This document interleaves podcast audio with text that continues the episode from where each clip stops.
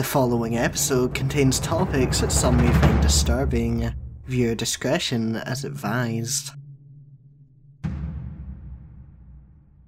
The depths of the internet are a dark and disturbing place. Of course, on the surface, everything seems bright and joyful, but with just a few searches, you could have entered an endless rabbit hole.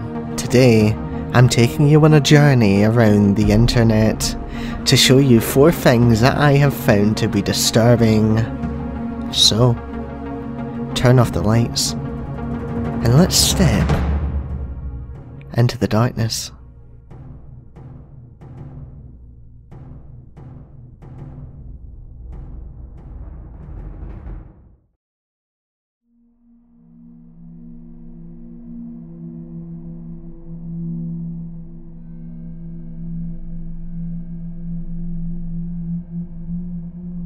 Everyone loves puppeteers.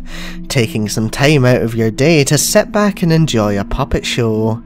You can bring the whole family along. I'm sure everyone would have fun. Joy Junction was a TV show made for kids filmed in the 1980s. It is mostly known as a lost piece of media nowadays, considering that there's little to no information about it online. In fact, Really, the only thing mentioning its existence other than lost media pages are news articles. One of the cast members was called Ronald William Brown. He was being investigated by Homeland Security, and in 2012, a search warrant was issued for his home. Upon seizing his devices, they were examined and it was determined that he had exchanged child pornography with other people using chat programs.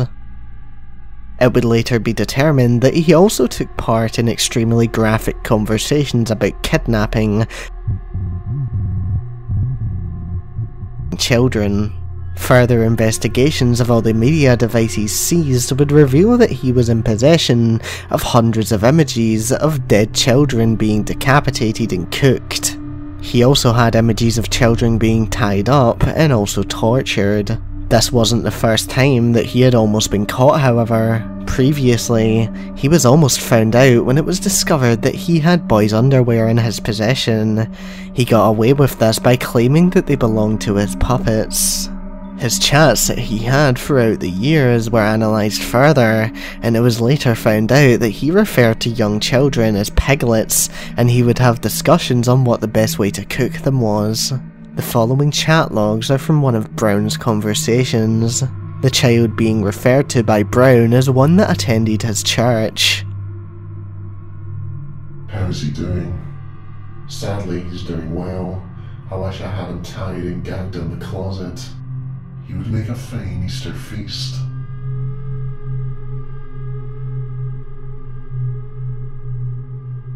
After these messages, Brown continued to discuss, in detail, his fantasies about cooking the boy and imagining his fear before his death. He also asked the other person for help to kidnap the child, stating that he thinks he could handle the snuff easy, but it would be the catch and butcher that would be hard. In the chat rooms, other people also gave advice to Brown related to their desires. Brown was told by one person that trailer parks and low income housing estates are a great place to watch, as they are a great breeding ground for even small ones who aren't as well watched. Possibly the most scary part of all of this is that he regularly helped out with children for the church that he attended. They would even go back to his house for food every single week. So the fact that he was having these conversations for months on end while having access to children is very disturbing to think about. Brown pleaded guilty to five counts of receiving CP and three counts of possessing CP. He was sentenced to 20 years in prison in 2013, with lifetime supervision afterwards.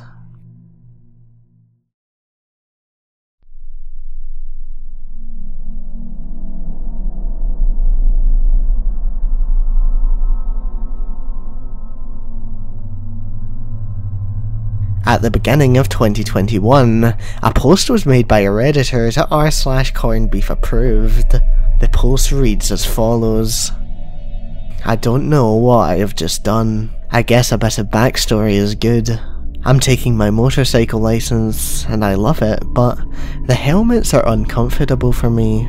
I have chubby cheeks, so they push on them and give me blisters inside of my mouth. I thought, hey, why don't I just make my cheeks slimmer? There's a procedure where they cut out a fat pad in your cheeks.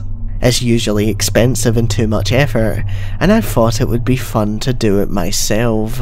I watched YouTube videos of the procedure, and they all said that it was an easy, simple, and fast procedure. So I thought, why not save money, time, and effort, and just do it myself? Along with the post, they attached a link to images. I can't show the images because I don't want to risk getting taken down, but they show the inside of the redditor's mouth with the part cut out. They also show the part on some bread, and then the part of the bread which used to contain the fat now gone. The redditor described the fat to taste like the fatty part on a pork cutlet, and they said that they ate it with their breakfast. So they essentially mutilated themselves, and now the inside of her mouth is prone to infection.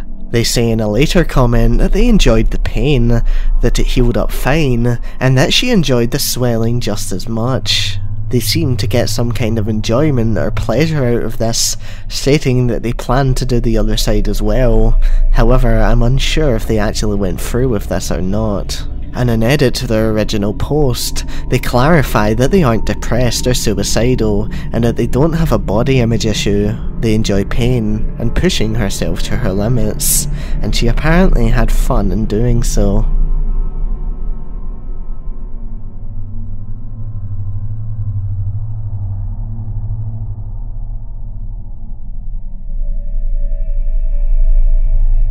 It was early on a Monday morning.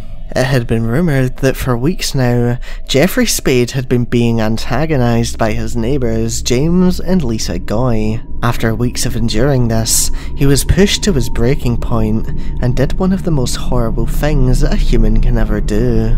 This surveillance video shows the Goys shoveling snow from their parking spots and chucking it over into Spade's front yard. After he realised this, he would come out of his home and an argument would begin. In the video, we can hear obscenities being thrown around before seeing Spade walk down his driveway. The audio will tell you enough of what happens next. Have a listen. Go ahead! Go ahead! Go ahead!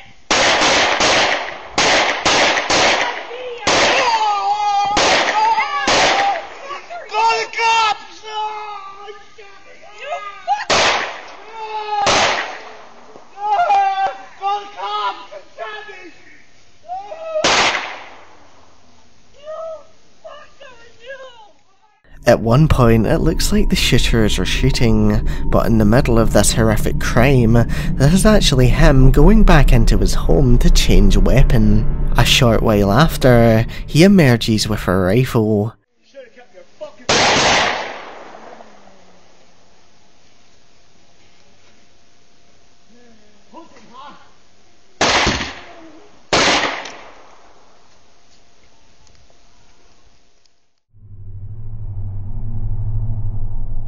huh? After killing the couple, he retreats back to his home. When authorities show up, he shoots himself, resulting in his death. This was the first time that he was ever known to the police. As far as I can tell, he had no criminal record and he seemed to be a stand up guy. It's disturbing to think that someone who you would never think could be capable of something like this could just snap. It was officially ruled a double murder suicide.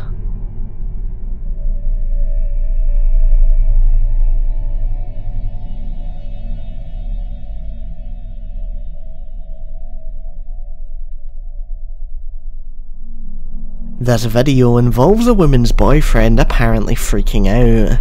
The audio you're about to hear has been uploaded to YouTube. Have a listen. Morning! Yay! Yay! red chilies on the outside. Every part is in there. We've got feet, we've got organs, You're so nice! You're so nice! Five. Someone- I wanna light you the fuck on fire! Unbelievable. It looks moist. It's got the chili still on there. And then You never done anything nice for anyone, you fucking cunt. So we could hear him say stuff like, I'm going to light you the fuck on fire, and if you don't stop fucking with me, your life is gonna be over. Obviously, we don't have the full story behind this. We know nothing about their personal life or what exactly happened to cause this type of reaction, but that is a threat upon the woman's life which, if repeated, which it is throughout these videos, can carry a sentence of up to 10 years. In the final video on the channel, uploaded in July of 2018, it seems as if he won't let her leave the house.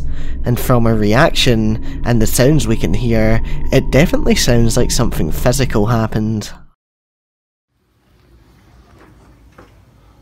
Tired of you telling me you hope I die, you stupid fucking cunt! Big overgrown fuck!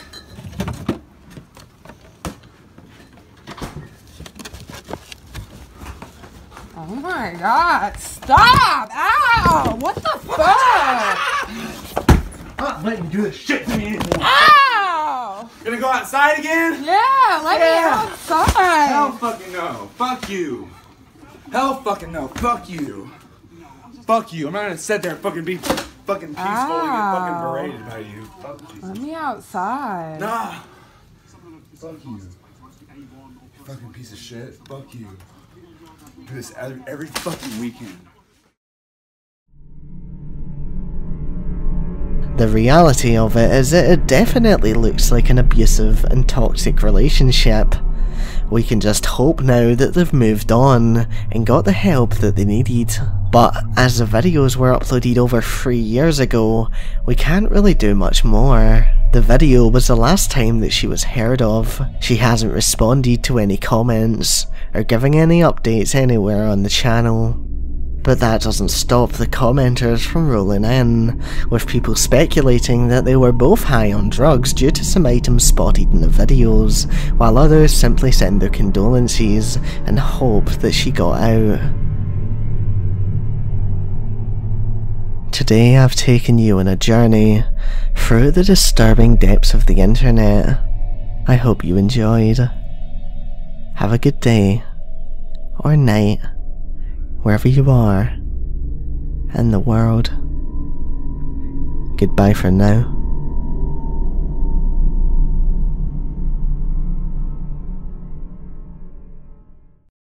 If you enjoyed this episode, please follow the podcast to keep up to date with new releases. If you wish to view a video along with the audio, then you can head over to my YouTube channel, youtube.com slash jessicur, where you can view video versions of all the episodes that are available on Spotify. I hope you have a good day, or night, wherever you are, in the world. Goodbye for now.